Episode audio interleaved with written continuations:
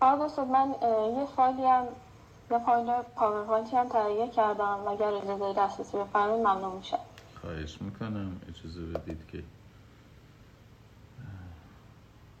بله.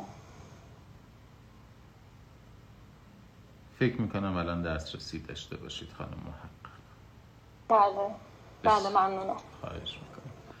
خب من خدمت دوستان هم سلام عرض می‌کنم. در live خدمت سرکار خانم محقق خواهیم بود. برای ارائهشون در زمان حدود سی الی سی و پنج دقیقه. و بعد هم انشاءالله اگر فرصت و حالی باقی باشه در مورد محتوای هنجار پایه صحبت خواهیم کرد. بفرمایید خانم محقق در خدمت شما هستیم.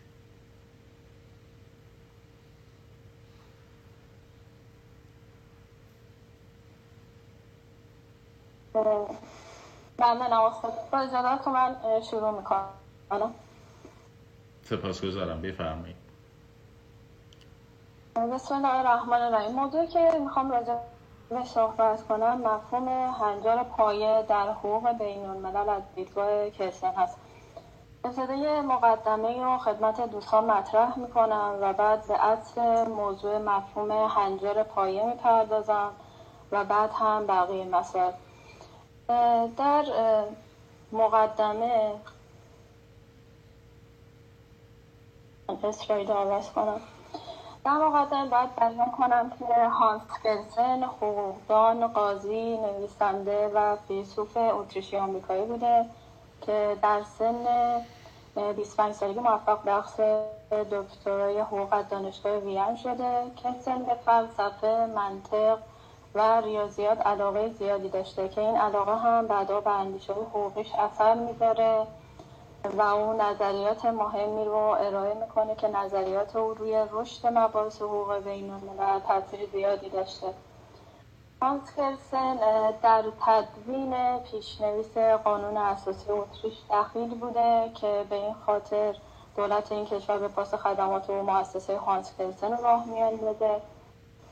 بسیاری کلسن رو مهمترین نظریه پرداز حقوقی قرن بیستم می‌دونن که در عداد دانشمندان پوزیتیویست حقوق بین الملل داره که نظریه محض حقوقی خودش رو در تقابل اندیشمندان مکتب حقوق طبیعی و همچنین پوزیتیویست های ارادگرا ارائه می‌کنه. در واقع کلسن تو سال 1912 با انتشار کتاب نظریه عمومی حقوق و دولت به رد مکتب حقوق طبیعی می‌پردازه و اعتقاد داره که حقوق طبیعی پدیده غیر حقوقی هست و اون چیزی که ما به عنوان حقوق می‌شناسیم حقوق پوزیتیویستی هست. پیشن در سال 1933 هم در مؤسسه دانشگاهی مطالعات عالی ژنو مشغول میشه و یک سال بعد هم یک سال بعد هم ترین اثر خودش یعنی نظریه محض حقوقی خودش رو منتشر می‌کنه. پلتن برخلاف اندیشه شاخص زمانه خودش اقدام به طرح یک نظریه سیستمی که حقوقی کرده که به این همانی حقوق داخلی و حقوق بین الملل و همچنین دولت و حقوق منتهی میشه. جستجوی کلسن برای نشر هنجار پایه یا قاعده بنیادین نظام حقوقی هم از همین موادی آغاز میشه تا جایی که کلسن در اواخر عمر خودش در کتاب نظریه عمومی حقوق و دولت خودش هم یاد نظریه و حدس جدیدی رو بیان می‌کنه و میگه در نظام کلی حقوق یک هنجار پایه بیشتر وجود نداره که اون هنجار پایه حقوق بین الملل هست که در همه مکانها قابلیت اعمال داره. پرسن بعد از سالها تدریس و تحقیق در آوریل 1973 در سن 93 سالگی در آمریکا در می‌گذاره اما با این حال اندیشه های حقوقی او به نظریه محض حقوقی او تا مدتها مورد توجه بسیاری از محققان بوده. مثلا در طول حیات خودش همچنین شاگردان زیادی رو تربیت می‌کنه که بیشتر اونها بعدها به صاحب نظران حقوقی مطرح میشن به صاحب نظران مطرح تبدیل میشن. اندیشه کلسن همواره مورد توجه نقد بوده که سه از مهمترین نظریات او نظریه محض حقوق نظریه حقوقی محض یکتایی نظام حقوقی و منطق نظام حقوقی است. که چون موضوع بحث ما تشریح سه نظریه نیست اما چون با بحث پایی هم ارتباط نیست به این سه تا نظریه تا حدی اشاره می‌کنم و قسمت های از سه نظریه رو بیان می‌کنم.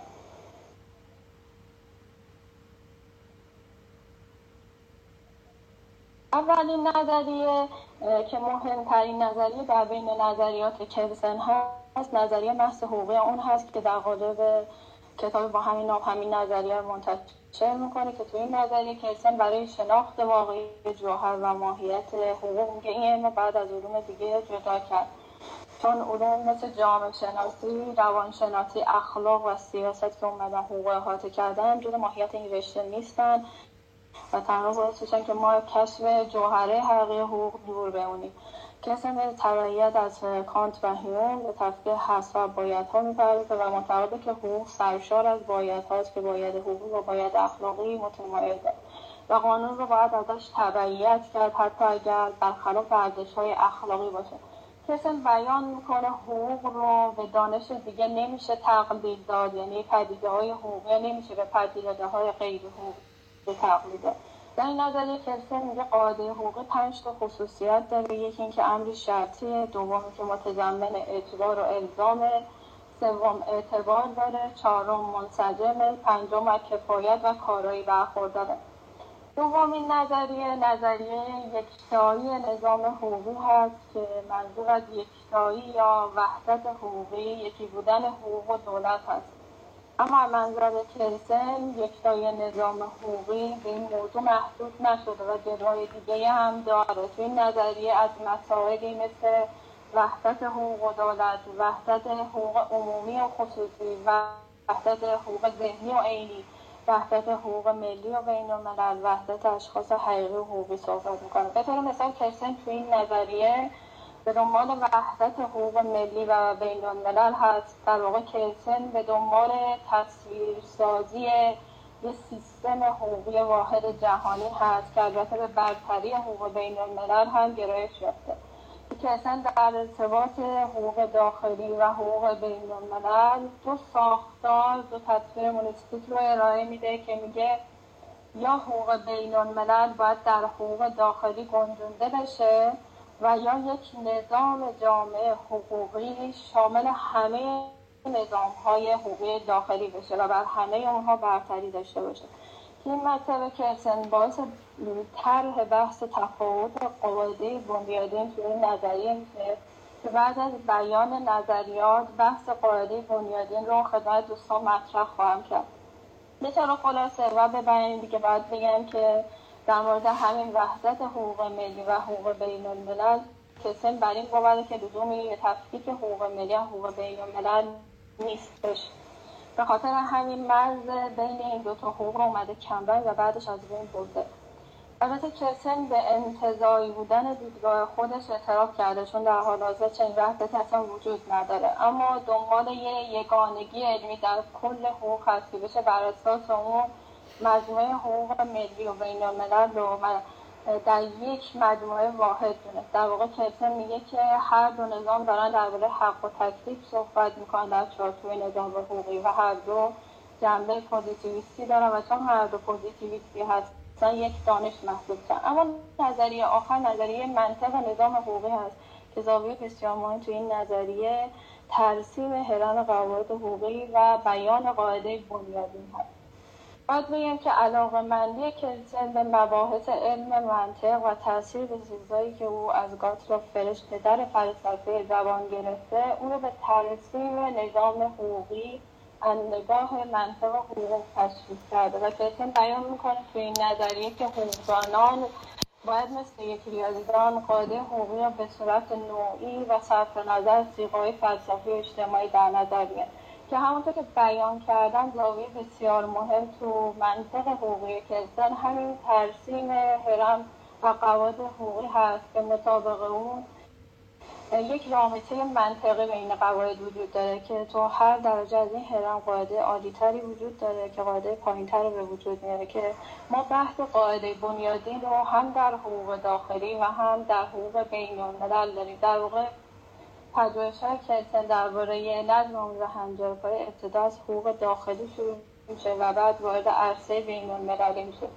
کسی میگه در حقوق داخلی ما به یه هنجار پایه می‌رسیم که قانون اساسی کشور ناشی میشه به عنوان قاعده صلاحیت و تو حقوق بین الملل هم میگه هنجار پایه ای داریم که تفریض صلاحیت می‌کنه به عملکرد مشترک دولت ها برای ایجاد قاعده حقوقی یا به بیان بهتر هنجار پایه عملکرد مشترک دولت ها رو اقدام می‌دونه.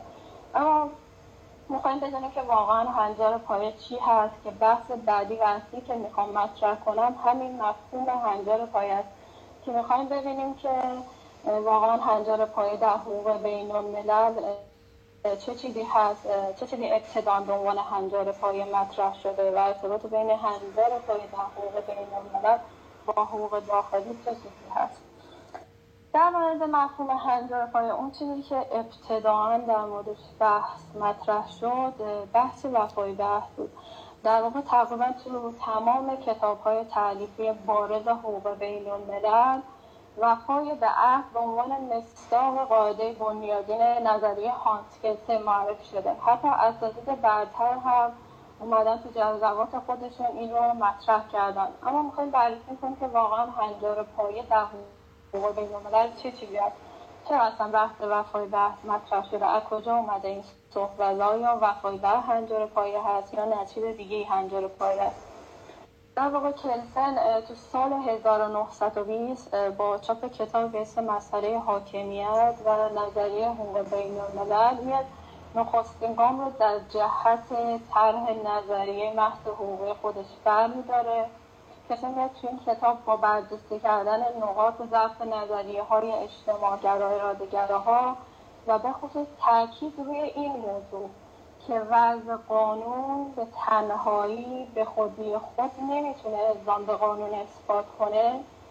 میگه راه حل کشف این باشه. یعنی کشف مبنای الزاموری هنجارهای حقوق بین الملل. اثبات وجود یه هنجار مفروض تو رأس نظام هنجاری. و اینجاست که کسی میاد تو طرح اولیه ای که از حرم هنجارهای بین الملل ارائه میده میاد وفای بحث میگه واجد ویژگی های های فرضی ابتدایی به اصطلاح انگلیسی گراندوم که تو فارسی قاعده بنیادین ترجمه شده تلقی می‌کنه. بعد از اینکه همچین چیزی رو میاد مطرح می‌کنه میاد با انتقاد مواجه میشه. اول توسط پیروان مکتب وین و بعد توسط خود دانشجو. یعنی دانشجوی کلسن انتقاد می‌کنن و میان به استادشون میگن خود شما میگید که قاعده بنیادی باید صرفا یه فرض نظری باشه. اما وفای به عهد از هنجارهای درون حقوق بین الملل عرفی هستش و عرف هم که یکی از منابع حقوق هست ماهیت فرضی نداره ماهیت اثباتی داره.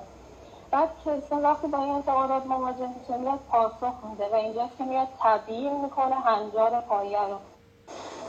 کلسن میاد میگه بله در کتاب نظریه محض و حقوقیش خودش ابتدا وفای بحث رو قاعده بنیادی این تلقی کرد. اما تو همین کتاب هم اومده توضیح داده و تبیین کرده این مسئله که به این صورت نیست.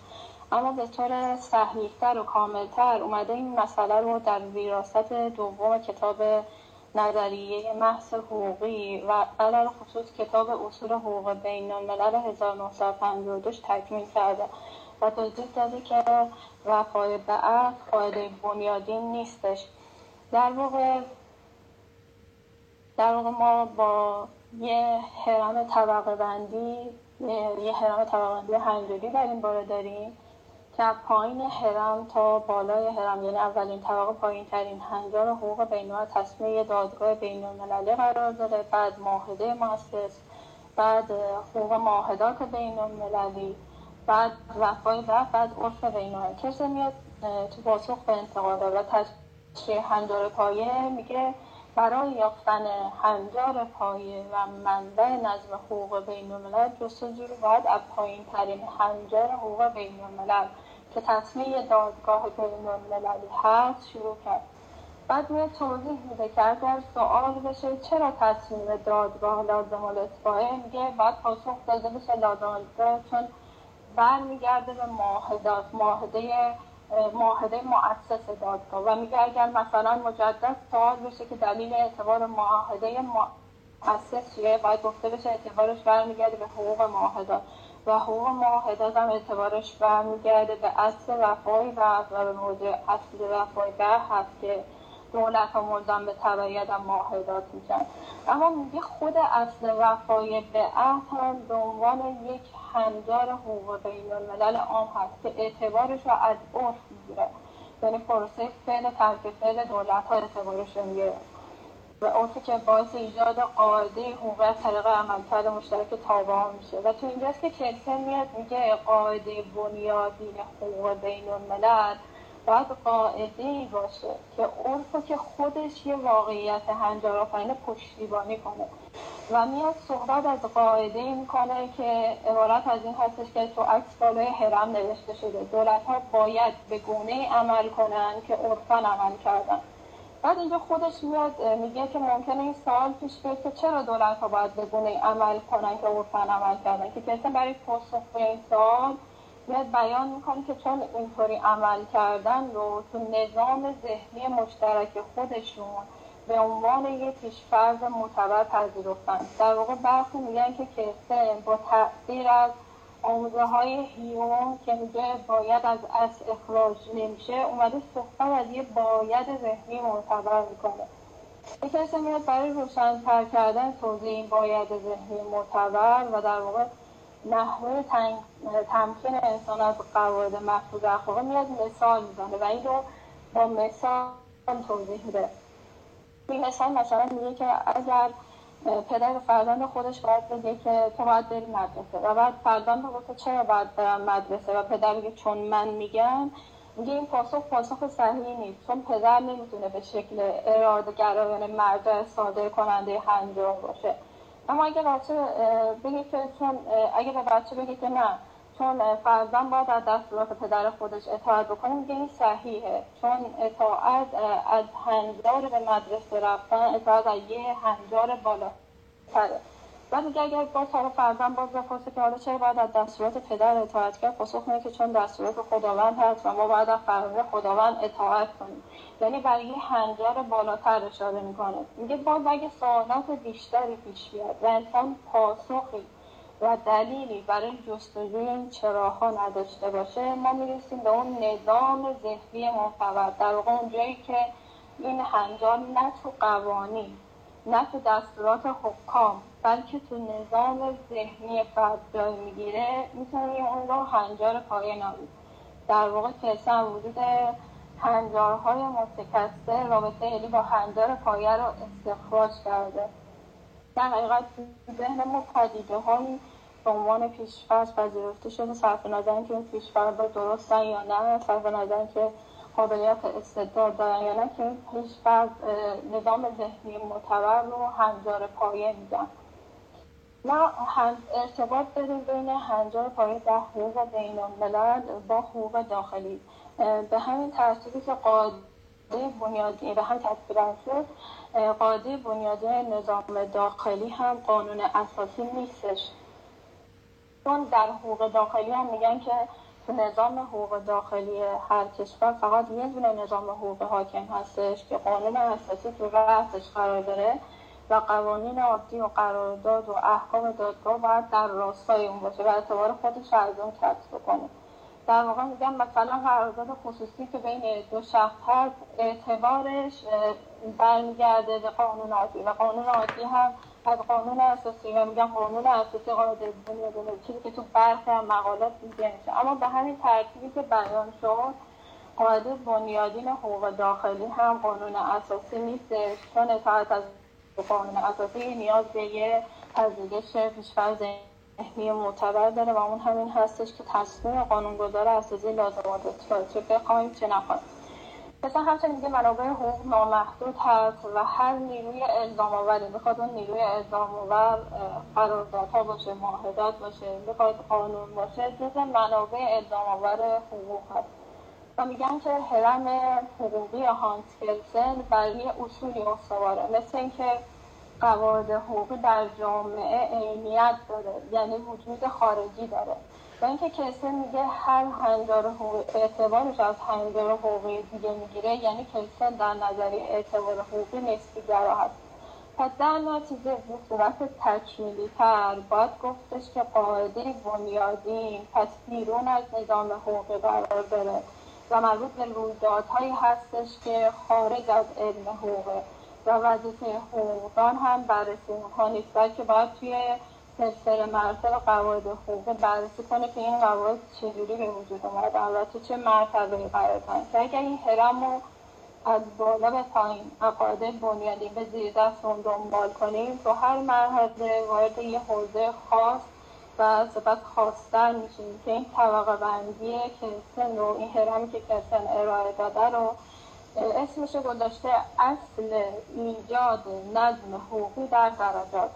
و یکی از پیروان کلسن هم اون اون رو ساختار گام به گام حقوق نامیده و باید بگم که تصویری که کلسن از قاعده بنیادین ارائه داده رو بیان میشه که متأثر از کانت یعنی استدلال اصطلاحی کانت هم هست. حتی بیان شده که متأثر از مرکل حقوقدان اتریشی هم هست که مرکل تو حقوق اداری اومده همچین هرمی رو تبیین کرده. اینها ارتباط بین هنجار پای در حقوق داخلی و بین بود. در نهایت تو این قسمت باید این نکته رو بیان کنم که تو نظریه کلیسن قوانین به تنهایی قدرت هنجاری برای واداشتن تابان نظام داخلی یا بین الملل برای تبعیت قوانین رو ندارم و برای تحقق این مورد هم افراد دولت ها باید از یه ذهنی معتبر برای تمکین قواعد بین الملل و قواعد داخلی داشته باشن اما قسمت اسلاید بعدی که هست انتقادات هست و در نهایت جنبندی مسائل می‌پردازم به طور کلی به نظریات و فرمولبندی کیسه و نظریات درباره حرم قواعد حقوقی چه در حقوق داخلی چه در حقوق بین الملل و نامحدود بودن منابع مورد انتقادهای قرار گرفته. این ایرادات که این ایرادات می‌تونه صحیح واقع شده باشه می‌تونن صحیح نباشه. اما به حال انتقاداتی که مطرح شده که به طور مختصر به برخی از اونا اشاره می‌کنم مورد اول این هستش که انتقاد می‌کنم به چیزایی که کسی اومده اعتبار هر قاعده حقوقی رو به قاعده عالیتر منتصب کرده. اما مشخص نکرده که اون قاعده عالیتر اعتبارش از چه منبعی کسب می‌کنه. در حالی که اینو توضیح داده. و میگن اون از پاسخ به این سوال که چرا قاعده عالی بشر رو ملزم می‌کنه عاجز هستش و نظام حقوقی که اون پیشنهاد داده بی اساس شکننده است و این نظام مستعد انحراف هست و بیان میشه که کلسن تو ترسیم هرم خودش از یه اصل و هنجار بنیادین قبلی قرار میده در حالی که تو انقلابات دولت تغییر می‌کنه. و نظام حقوق جدیدی که ایجاد میشه بر هیچ اصل پیشین استوار نیستش و ناچار وضع پدیده اجتماعی متوسط شد. میگن به این دلیل وضع پدیده اجتماعی متوسط شد. چون هرم کلسن خودش پدیده اجتماعی برای متکی ساختن به قاعده عادیتر قابل توجیه نمی‌رسه. یا مطرح میشه که گاهی تحولات صحنه بین المللی اقتضا می‌کنه که قواعد به خاطر ضرورت و نیاز فارغ از قاعده زبری و برخلاف این صورتی که کلسن گفته ایجاد بشه. نقد دیگه این هستش که میگن چرا بیان کرده کلسن؟ همه قواعد در نهایت باید برسه به یه هنجار پایی که اون غیر حقوقیه. چرا؟ قاعده حقوق به امر غیر حقوقی تبدیل میشه. یا نسبت به منابع کلسن هم ایراد می‌گیرن. میگن فلاسفه حقوق اعتقاد دارن که منبع حقوقی معتبر هستش که اصالت داشته باشه. یعنی مستقیما منبع قواعد حقوقی قرار بگیرن که اعتبارش با به منبع دیگه باشه. به مثلا میگن قراردادها که تو سه مرتبه که اسم بیان شده اعتبارش وابسته به تایید قانون به خاطر همین نمی‌تونه منبع اصیل و مستقیم باشه. و اینجور منابع میگن وسیله اجرای قواعد حقوقی و منبع تعهد هست نه منبع حقوق.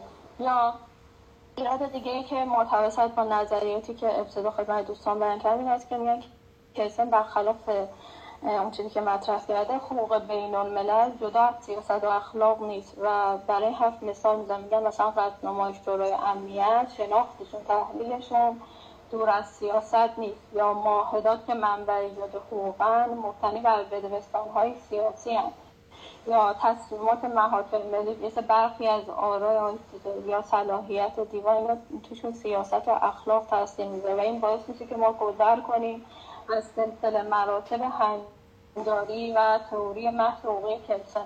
و مورد آخری که می‌خوام مطرح کنم اینه که مثلا ایراد میشه که کلسن مثل پوزیتیویست دیگه بیشتر اومده به شرایط شکلی قاعده پرداخته تا محتوای قاعده. در واقع میگن کلسن اومده دو بیان حرم خودش به مثالهای شکلی و کلی مثل تقادم این منبع بر منبع یه قانون بر قانون پرداخته. و حرم پلکانی خودش رو تو عرصه قوانین ماهوی و جزئی نیازموده در جنبندی باید بگم که اگرچه انتقاداتی به هرم و نظریات کلسن وارد شده اما اون نام برجسته در فلسفه حقوق جهان داره و جایگاه رفیعی داره. شد من مطالبم تموم شد. امیدوارم که مورد استفاده دوستان قرار گرفته باشه مطالب. اگر مطالب تکمیلی هست از صحبت شما استفاده می‌کنه خیلی متشکرم خانم محقق. دوستان اگر سوالی از خانم محقق دارید بفرمایید. خواهش می‌کنم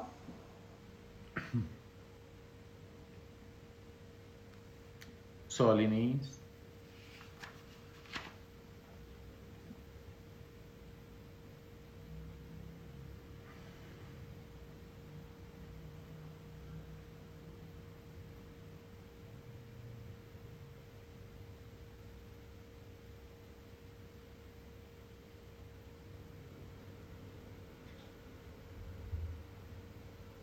بسیار خوب. من خیلی سپاسگزاری می‌کنم تشکر می‌کنم از خانم محقق. لطف فرمودن و به درستی و در حد کفایت در مورد هنجار پایی از روی کرده کلسن صحبت کردند. اتفاقا جلسه پیشتر هم بحثمون رسید به یکی از انتقاداتی که به بخشی از نظریه کلسن مطرح هست در مورد هنجار پایه و اون محتوای هنجار پایه هست. من قبل از اینکه برسم به این انتقاد و بحث در مورد محتوای هنجار پایه یه چند جمله در مورد خود کلسن می‌خوام عرض بکنم خدمتون در جای دیگری در ساحت دیگری ادگار آلنپو در پاسخ به این سوال که داستان کوتاه از کجا آغاز می شود اینطور پاسخ میده که همه ما از زیر شنل گوگول بیرون اومدیم. و به این ترتیب ما رو دلالت میده به داستان شنل اثر گوگول نویسنده روس. و معتقد هستش که تمام نحله ها و عرضم به خدمتون سبک های داستان کوتاه بعد از نگارش داستان شنل توسط گوگول شکل گرفتن. به یک بیانی می شود حتی مدعی بود که حقوق پوزیتیویستی به عنوان یک گرایش مستقل از امر سیاسی از زیر شنل به اصطلاح کلسن درآمد کسانی که کلسن رو نقد کردند حقوقدانان برجسته و فلاسفه مثل هارت مثل جوزف رز بیشتر نظریه کلسن رو به جلو بردند و ظرفیت های نظریه کلسن استفاده کردند. گمان نمی کنم در این ترم دیگه فرصت باشه ما به جوزف رز برسیم بری احتمال داره بتوانیم در مورد هارت صحبت بکنیم. این رو خواهیم دید که هارت به شدت تحت تاثیر کلسن هست. مسئله بعدی مسئله خود هنجار پایی است. من قبل از اینکه به نقد دیگران در مورد هنجار پایی و پاسخی برسم که در مورد محتوای هنجار پایی باید ارائه بدیم به دو نکته در مورد هنجار پایی اشاره می‌کنم. یکی اینکه درک نظریه کلسن امکان پذیر نخواهد بود. اگر ما پایبند نباشیم به آن چیزی که کلسن در صورتبندی نظریه خودش ارائه داده. کلسن نظریه حقوقی خودش رو به دو صورت ارائه داده یا در دو ساحت ارائه داده. نظم حقوقی در حالت ایستا و نظم حقوقی در حالت پویا. پیشتر عرض کردم که فلسفه حقوق به دو سوال اصلی می‌پردازد. یکی اینکه محتوای هنجار حقوقی چیست؟ باید حقوقی چه ویژگی داره کلسن در پاسخ به این سوال که محتوای قاعده حقوقی چیست و باید حقوقی چه ویژگی هایی داره پاسخ به این سوال که باید حقوقی چه تفاوتی دارد با باید اخلاقی با باید ایدئولوژیک با باید فقهی در بحث نظم حقوقی از حالت ایستا صحبت می‌کنه یک سوال دیگه هم در فلسفه حقوق مطرح هست. از این قرار که قاعده حقوقی چگونه به وجود می آید؟ از چه زاییده می شود؟ اینکه قاعده حقوقی چگونه زاییده می شود در بخش دیگری از نظریه کلسن مورد بررسی قرار گرفته نظم حقوقی در حالت پویا. و وقتی کلسن می‌گوید حقوق تقلیل پذیر نیست یعنی قاعده حقوقی از قاعده حقوقی پدید می آید و قاعده حقوقی پدید آورنده خودش از قاعده حقوقی دیگری پدید می آید و در سلسله مراتب ما همینطور بالا میریم تا می‌رسیم به یک قاعده حقوقی که از قاعده دیگری به وجود نیامده و اون قاعده حقوقی که خودش از قاعده دیگری به وجود نیامده امریست این عبارت خیلی مهمه. بدیهی انگاشته بدیهی فرض شده. نان که ضرورتا در معنای فلسفی یا منطقی امر بدیهی باشد بلکه بدیهی انگاشته شده بدیهی پذیرفته شده. استدلال ناپذیره یعنی برای همه تبعیت از اون الزام آور تلقی شده است. پس بنابراین هنجار پایه از دید کلسن که در زیل موضوع نظم حقوقی در حالت پویا مطرح میشه که برای پاسخ به این سواله که قواعد حقوقی چگونه به وجود میان یک پدیده بدیهی فلسفی یک پدیده بدیهی منطقی نیست. یک پدیده بدیهی انگاشته شده است. امری است که در ذهن ما کاشته شده و ما اون رو تخلف ناپذیر میداریم بین مفهوم بدیهی و بدیهی انگاشته باید قائل به تفکیک باشه یعنی چی؟ مثال از یک جهتی ذهن رو دور می‌کنه و از جهت دیگه ذهن رو نزدیک می‌کنه. ما بعضی از قواعد رو بدیهی میپنداریم. اما این مثال هایی که دارم عرض می‌کنم راجع به هنجار پایه نیست.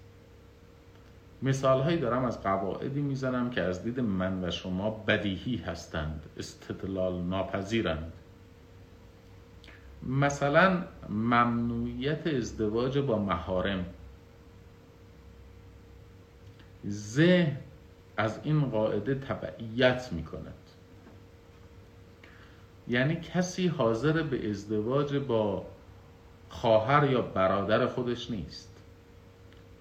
کسی حاضر به ازدواج با پدر یا مادر خودش نیست. کسی حاضر به ازدواج با فرزند خودش نیست. و از این ممنوعیت در ذهن خودش گریزی نداره. من یه لحظه لایو رو متوقف بکنم برمیگردم خدمت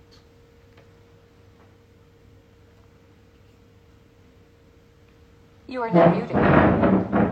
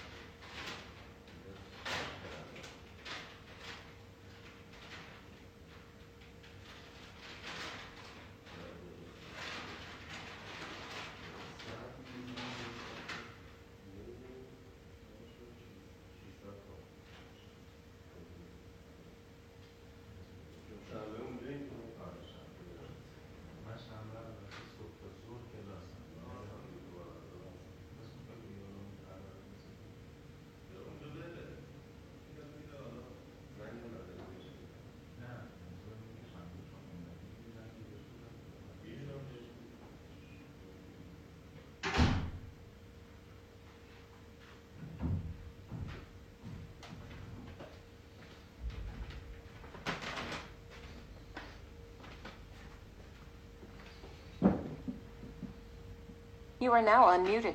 عذرخواهی می‌کنم از دوستان. عذرخواهی می‌کنم از دوستان. ببخشید. عرض می‌کردم در مورد هنجاری مثل ممنوعیت ازدواج با محارم ما این رو به عنوان یک پدیده بدیهی در ذهن خودمون تلقی می‌کنیم. یعنی امری است اجتناب ناپذیر امری است تخلف ناپذیر حالا حتی اگر کسی بیاید به منطق و استدلال به ما اثبات بکند که ممنوعیت ازدواج با محارم امری است مثلا نابخردانه حتی اگر برای ما اثبات بکنند که ازدواج با محارم امری است نیکو. آیا ما از این هنجار ممنوعیت تخطی خواهیم کرد؟ کماکان خیر. پس امری است در ذهن ما بدیهی انگاشته شده اما بدیهی بودنش هم اختیاری نیست. یعنی ما اراده نکرده ایم که چنین پدیده ای رو چنین پدیده ای رو عرض بکنم خدمت شما. به عنوان امر بدیهی بپذیریم.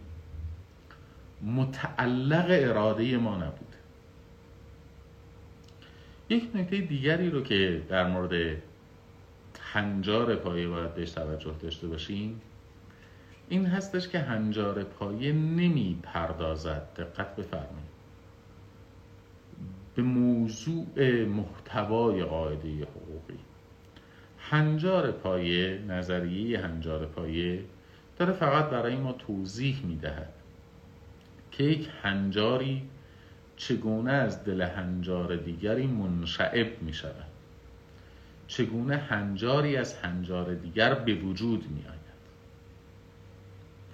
اما در مورد تبعیت صحبت نمی‌کنه یعنی نمی‌گوید هنجاری که از هنجار دیگر به وجود آمده از هنجار بالایی تبعیت می‌کنه بحث محتوا نیست. اینکه چه بایدی باید از چه باید دیگری تبعیت بکنه اینکه چه بایدی رو می شود نادیده گرفت در مقابل چه باید دیگری اصلا ارتباطی با موضوع هنجار پایه. اصلا ارتباطی با نظم حقوقی در حالت پویا پیدا نمی‌کنه. مسئله تعارض هنجارها تعارض بایدها و رفع تعارض بین بایدها. دقت بفرمایید.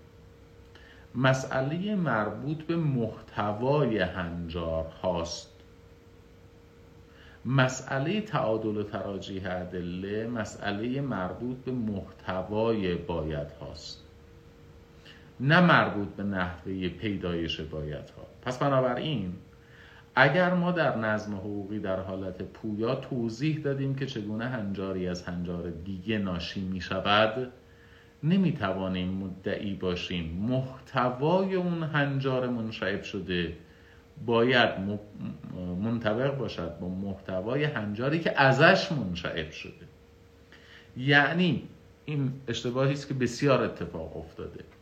ما از نظریه سلسله مراتبی کلسن که در بحث نظم حقوقی در حالت پویاست که داره توضیح میده هنجارها چگونه به وجود میان روش تعادل و تراجیح ادله استخراج نمی کنیم. اما برسیم به خود محتوای هنجار پایه. عرض کردم محتوای هنجار پایه قاعده است بدیهی انگاشته. دقت بفرمایید. محتوای هنجار پایه قاعده است بدیهی انگاشته. چرا محتوای این هنجار حقوقی بدیهی انگاشته شده است؟ چرا مردمان در سده 17 میلادی به نام کمپانی هند شرقی هلند سوگند وفاداری یاد می کردند به چه دلیلی مردمانی در منطقه خاور میانه از فرمایشات پیامبری به نام محمد تبعیت می کنند و چرا در سرزمین های اروپایی چون این تبعیتی نیست؟ چرا امپراتوری مقدس ژرمن منشأ مشروعیت خودش رو برمیگردونه به تفویض کلیسا؟ چرا پروتستان ها پاپ رو منشأ مشروعیت نمی‌دانند؟ چرا اسپانیایی ها و پرتغالی ها مشروعیت پاپ رو در امور دنیوی میپذیرند؟ اما همزمان فرانسوی ها و بریتانیایی های کاتولیک چنین مشروعیتی رو در امور دنیوی برای پاپ قائل نیستند. چگونه محتوای هنجار پای شکل می‌گیرد؟ چرا محتوای هنجار پای از جامعه به جامعه دیگر تغییر پیدا می‌کند؟ چرا ذهن یک باید رو به عنوان یک امر بدیهی تصور می‌کنه؟ وقتی سوال می‌کنیم که به چه دلیلی هنجار پایه شکل می‌گیرد سوال می‌کنیم منشأ هنجار پایه چیست؟ داریم سوال می‌کنیم از اینکه ذهن چگونه یک باید رو به عنوان یک پدیده بدیهی تصور می‌کنه. دوباره سوال رو تکرار می‌کنه چگونه ذهن یک باید رو به عنوان یک پدیده بدیهی تصور می‌کنه؟ چگونه ذهن میپذیرد که باید از یک هنجار تبعیت بکنه. چگونه ذهن گریز ناپذیر می شود از تبعیت یک هنجار؟ باز ارجاع بدم شما رو به ساحتی کاملا متفاوت.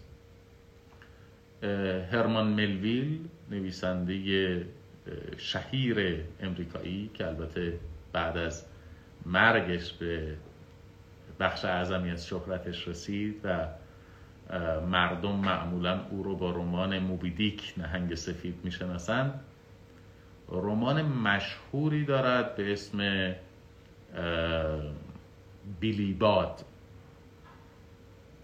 تمام رمان ذهن ما درگیر زندگی و سرگذشت و سرنوشت بیلیباده ملوانی که در یک کشتی جنگی انگلیسی خدمت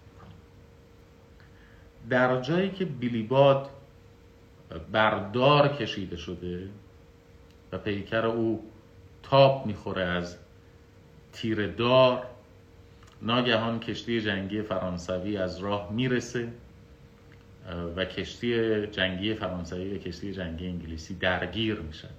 در پس زمینه رمان ما می‌دانیم که این کشتی انگلیسی به شوق نبرد با یک کشتی فرانسوی اما درست وقتی که درگیری بین این دو ناو جنگی آغاز میشه رمان با این جمله به پایان می‌رسه که ادامه ماجرا جزء تاریخ دریانوردی است. دقت کنید. ملویل داره میگه من در مورد بیلی باد صحبت می‌کنم. من در مورد گذشته سرگذشت و در مورد سرنوشت بیلی باد صحبت می‌کنم. نه در مورد نبرد دو کشتی جنگی. اگر علاقمند هستید به یافتن پاسخ این سوال که چه در این نبرد گذشت پاسخ اون در تاریخ دریا نبردی است نه در رمان بیلی باد. شبیه این رو شما در رمان برباد رفته مارگارت میچل هم دارید. زمانی که شخصیت اصلی رمان اسکارلت اوهارا دچار تحول شخصیتی میشه و می‌گوید که من بر میگردم بر میگردم به مزرعه و اون مزرعه رو احیا می‌کنم. برمیگردم به اون گذشته بشکوه. مرا دوباره به آن روزهای خوب ببر سپس رها کن و برگرد من نمی آیم رمان تمام میشه و ما تازه متوجه میشیم که این رمان رمان عاشقانه نیست. رمانی است که نشان دهنده تصمیم گیری یک انسانی است در مورد نحوه برخورد با زندگی. اینکه او چه سرنوشت عاشقانه ای پیدا می‌کنه دیگه از چارچوب رمان برباد رفته خارج. این مثال ها رو از چه جهتی دارم عرض می‌کنم؟ کلسن خودش رو در جایگاه یک حقوقدان می‌داند و مدعی است من چیستی قاعدی حقوقی را توضیح میدم این سوال هم سوال شکوهمندی است که ذهن چگونه تسلیم یک باید می شود ذهن چگونه ناگزیر می شود از یک هنجار؟ گریزی از یک هنجار پیدا نمی‌کنه. پیش فرض میشه براش. و بدون اون هنجار نمی‌تواند فکر کنه. منصرف از اون هنجار نمی‌تواند فکر کند.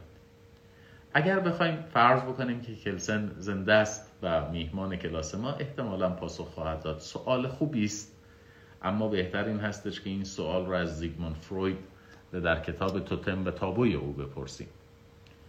اینکه یک تابو چگونه شکل می‌گیرد؟ یک باید تخلف ناپذیر چگونه شکل می‌گیرد؟ سوالی است جذاب اما سوالی است غیر حقوقی. شما می توانید در روانکاوی فردی و در روانکاوی جمعی به بررسی این باید اجتناب ناپذیر بپردازید. می توانید برید بررسی بکنید که این باید اجتناب ناپذیر چگونه به وجود میاد. نه تنها این باید اجتناب ناپذیر که مبنای پیدایش نظم حقوقی است بلکه بایدهای اجتناب ناپذیر دیگری که حقوقی نیستند و انسان در چارچوب اونها فکر می‌کنه و از اونها گریزی نداره. اگر بخوایم در واقع در مقام وکیل مدافع هلسن صحبت بکنیم باید برگردیم بگیم این سوال جذاب درگاه دیگری رو برای ما باز می‌کنه در زمینه روانکاوی فردی و روان... روانکاوی اجتماعی. اما پاسخش در ساحت حقوق نیست. حقوق قرار نیستش که پاسخ بده. این بدیهی انگاری چگونه رخ خواهد داد؟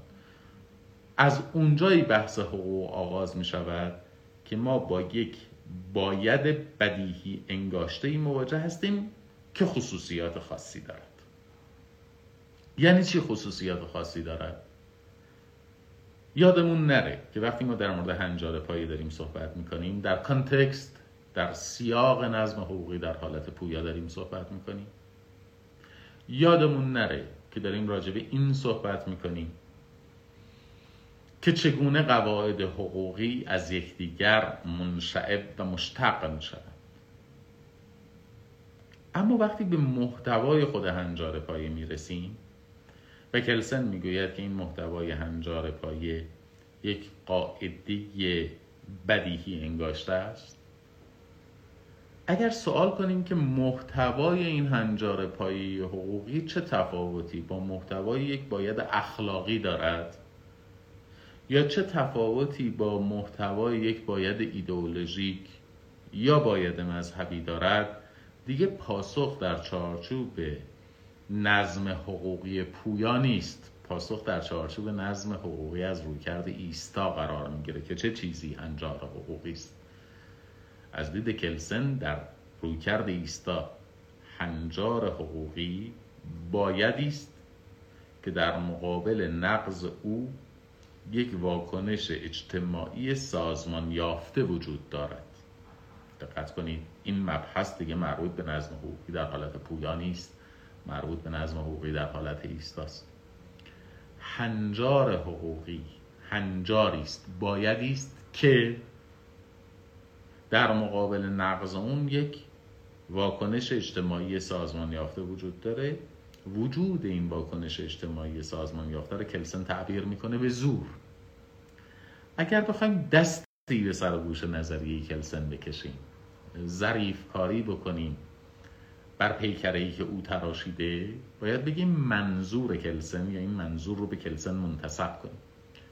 که منظور کلسن از زور بار شدن اثر یا بار کردن عملی بر سوژه است بدون رضایت او. یعنی اگر هر هنجاری از جمله هنجار پای نقض بشود یک اثری بار می شود یا یک عملی صورت می گیرد بدون رضایت سوژه. این اثر ممکن است مثلا محرومیت او از حقوق اجتماعی باشد یا بطلان عملش باشد یا ممکن است یک رفتار زورمندانی باشد. و از دید کلسن این اثری که بار می شود اثر سازمان یافته اجتماعی که یک اثر یا یک رفتاره تنها واکنش اجتماعی سازمان یافته است. یعنی در مقابل نقض قواعد اخلاقی ما ممکن است واکنش داشته باشیم. اما اون واکنش واکنش اجتماعی سازمان یافته نیست. ممکن است در مقابل نقض قواعد ایدئولوژیک واکنش داشته باشیم اما اون واکنش واکنش اجتماعی سازمان یافته نیست. ممکن است در مقابل نقض قواعد مذهبی واکنشی داشته باشیم اما اون واکنش واکنش اجتماعی سازمان یافته نیست. ممکن است کسی که از ایدئولوژی ما تبعیت نمی‌کنه ترد بشه. و ممکن است توسط شخص دیگری کشته بشه. کشتن و ترد کردن. دو واکنشه اما واکنش های اجتماعی از پیش سازمان یافته نیست. پس بنابراین برخلاف اون چیزی که آنر مارمور می‌گوید یعنی اینکه تفاوت یک هنجار اخلاقی با یک هنجار حقوقی در روی کرده ماست. یعنی ما روی کرده حقوقی داریم. پس هنجار حقوقی است ما روی کرده اخلاقی داریم. پس هنجار اخلاقی است. از حیث هنجاریت بین این دو تفاوت وجود ندارد از جهتی گمراه کننده است. بله هنجار حقوقی هنجار اخلاقی هنجار مذهبی هنجار ایدولوژی همه بایدها هدفشون تعیین رفتار انسانی است. از حیث هنجاری با همدیگه مشترکن. و به خاطر همین هستش که ما همه اینها رو در یک زیر مجموعی دانش های هنجاری قرار می دهیم اما هنجار حقوقی با هنجار اخلاقی یا بهتر بگم هنجار حقوقی با هنجار غیر حقوقی از دید کلسن این تفاوت بنیادین رو دارد که نقض در برابر نقض هنجار حقوقی یک واکنش اجتماعی سازمان یافته مقرر است. نه اینکه لزوما اجرا می شود می‌گویند دزد را دستگیر باید کرد. یعنی واکنش در مقابل دزد مشخص دزد رو نمی‌زنند دزد را نمی‌کشند. از دزد دزدی نمی کنند دزد را دستگیر می کنند این واکنش اجتماعی سازمان یافته اینه. صرف نظر از اینکه دوز را به واقع دستگیر بکنند یا دوز دستگیر نشود. پس مسئله فقط مسئله روی کرد نیست. یعنی اینکه ما یک هنجاری رو در چارچوب روی کرده حقوقی بررسی کنیم یا در چارچوب روی کرده اخلاقی بررسی بکنیم. از دید کلسن هنجار حقوقی همه هنجارهای حقوقی از جمله یا به ویژه هنجار پایه یک قاعده رفتاری است که در مقابل نقض آن یک واکنش اجتماعی سازمان یافته مقرر است که اون واکنش اجتماعی سازمان را یافته یا یک اثر است یا یک رفتار است. ما میگیم وضعیت های ناشی از اشغال شناسایی نمی شود این واکنش اجتماعی سازمان یافته است در مقابل اشغال. اینکه اثر حقوقی برش مترتب نمی شود این یک واکنش اجتماعی سازمان یافته است. ما میگیم دزد دریایی دستگیر می شود توسط هر ناوگان جنگی. این یک رفتار اجتماعی سازمان یافته است. این که ما می‌گوییم مرز محترم است. کسی از مرز عبور بکنه عملکرد او شناسایی نمی شود این دستش این یک واکنش اجتماعی سازمان یافته است. در مقابل قواعد اخلاقی چون این چیزی وجود ندارد به زعم کلسن در مقابل قواعد فقهی در مقابل قواعد ایدئولوژیک همچنین واکنش اجتماعی سازمان یافته وجود ندارد. این بسیار نکته مهم است مسئله دیگه مسئله دیگه.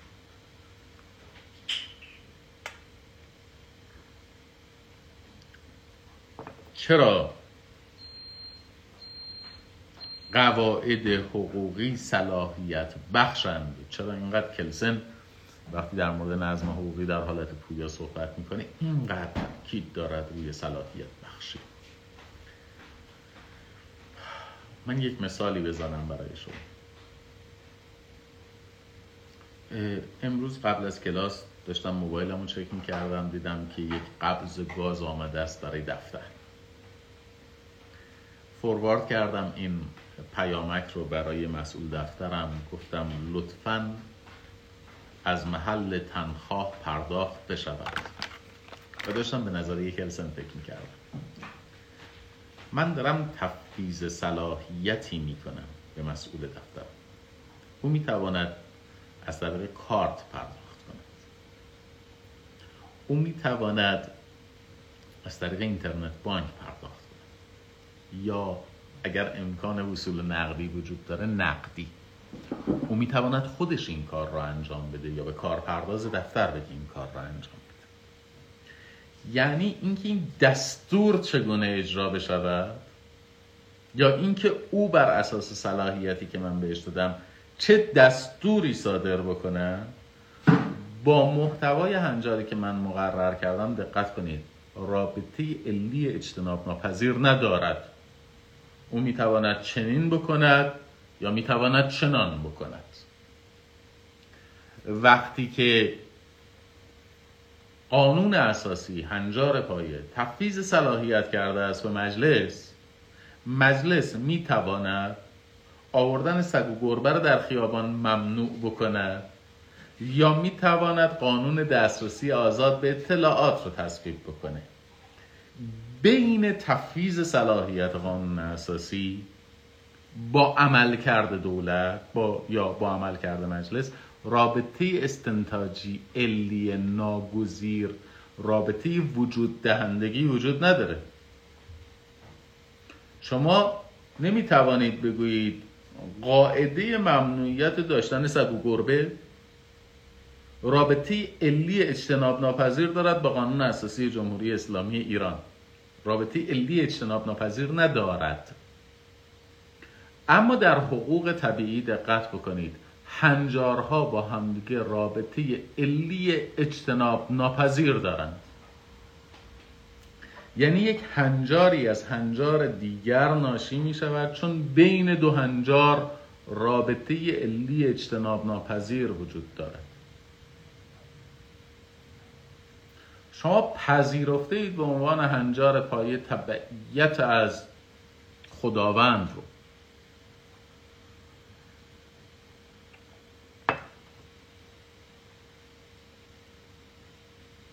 و خداوند گفته است شما باید تبعیت بکنید از رسول. رسول گفته است شما باید تبعیت بکنید از بزرگتر. پس پدر چون بزرگتر است از او تبعیت می‌کنی پس جد پدری چون بزرگتر است از او تبعیت می‌کنی بین قاعده تبعیت از بزرگتر و تبعیت از پدر رابطه علی معلولی وجود دارد رابطه ناگزیره. شما اگر پذیرفتید باید از بزرگتر تبعیت بشه. ناگزیر هستید بپذیرید باید از پدر تبعیت بشه. صرف نظر از اینکه مقام واضعی وجود داشته باشد یا نداشته باشد. این خیلی نکته مهم نیست. اصلا دیگه لازم نیست مقام واضعی در حقوق طبیعی وجود دارد. شما هنجار پایی حقوق طبیعی رو که مقرر کردید بقیه هنجارها به روش استدلالی استنتاجی از اون ناشی میشن. ولی وقتی شما هنجار پایی حقوق بین الملل یا حقوق داخلی رو مقرر کردید باقی هنجارها رو به روش استنتاج استدلال نمی‌تونید استخراج کنید. من اگر به شما عرض بکنم هنجار پایه نظام حقوقی ایران قانون اساسی است یا نه هنجار پایه نظام حقوقی ایران اساسا قابل تقلیل است در نظریه ولایت فقیه. آیا شما بقیه هنجارها رو می توانید به روش استدلالی استنتاجی استخراج بکنید؟ برگردید بگید در این نظم حقوقی حتما مرتد اعدام می شود نه ممکن است ولی فقیه اراده بکند که مجازات اعدام در مورد مرتد اعمال نشود یا بشود. یا یک ولی فقیهی در دورانی چنین اراده‌ای بکند و ولی دیگری در دوران دیگری چنین اراده‌ای نکند. بین هنجارهای حقوق پوزیتیویستی. رابطه علی معلولی رابطه استنتاجی برقرار نیست. در حالی که بین هنجارهای حقوق طبیعی رابطه علی معلولی رابطه استنتاجی رابطه وجود دهندگی وجود دارد. یک رابطه اجتناب ناپذیر بین هنجارها وجود دارد. اما در حقوق پوزیتیویستی رابطه هنجارها رابطه اجتناب ناپذیر نیست. خب انشاءالله هفته آینده در مورد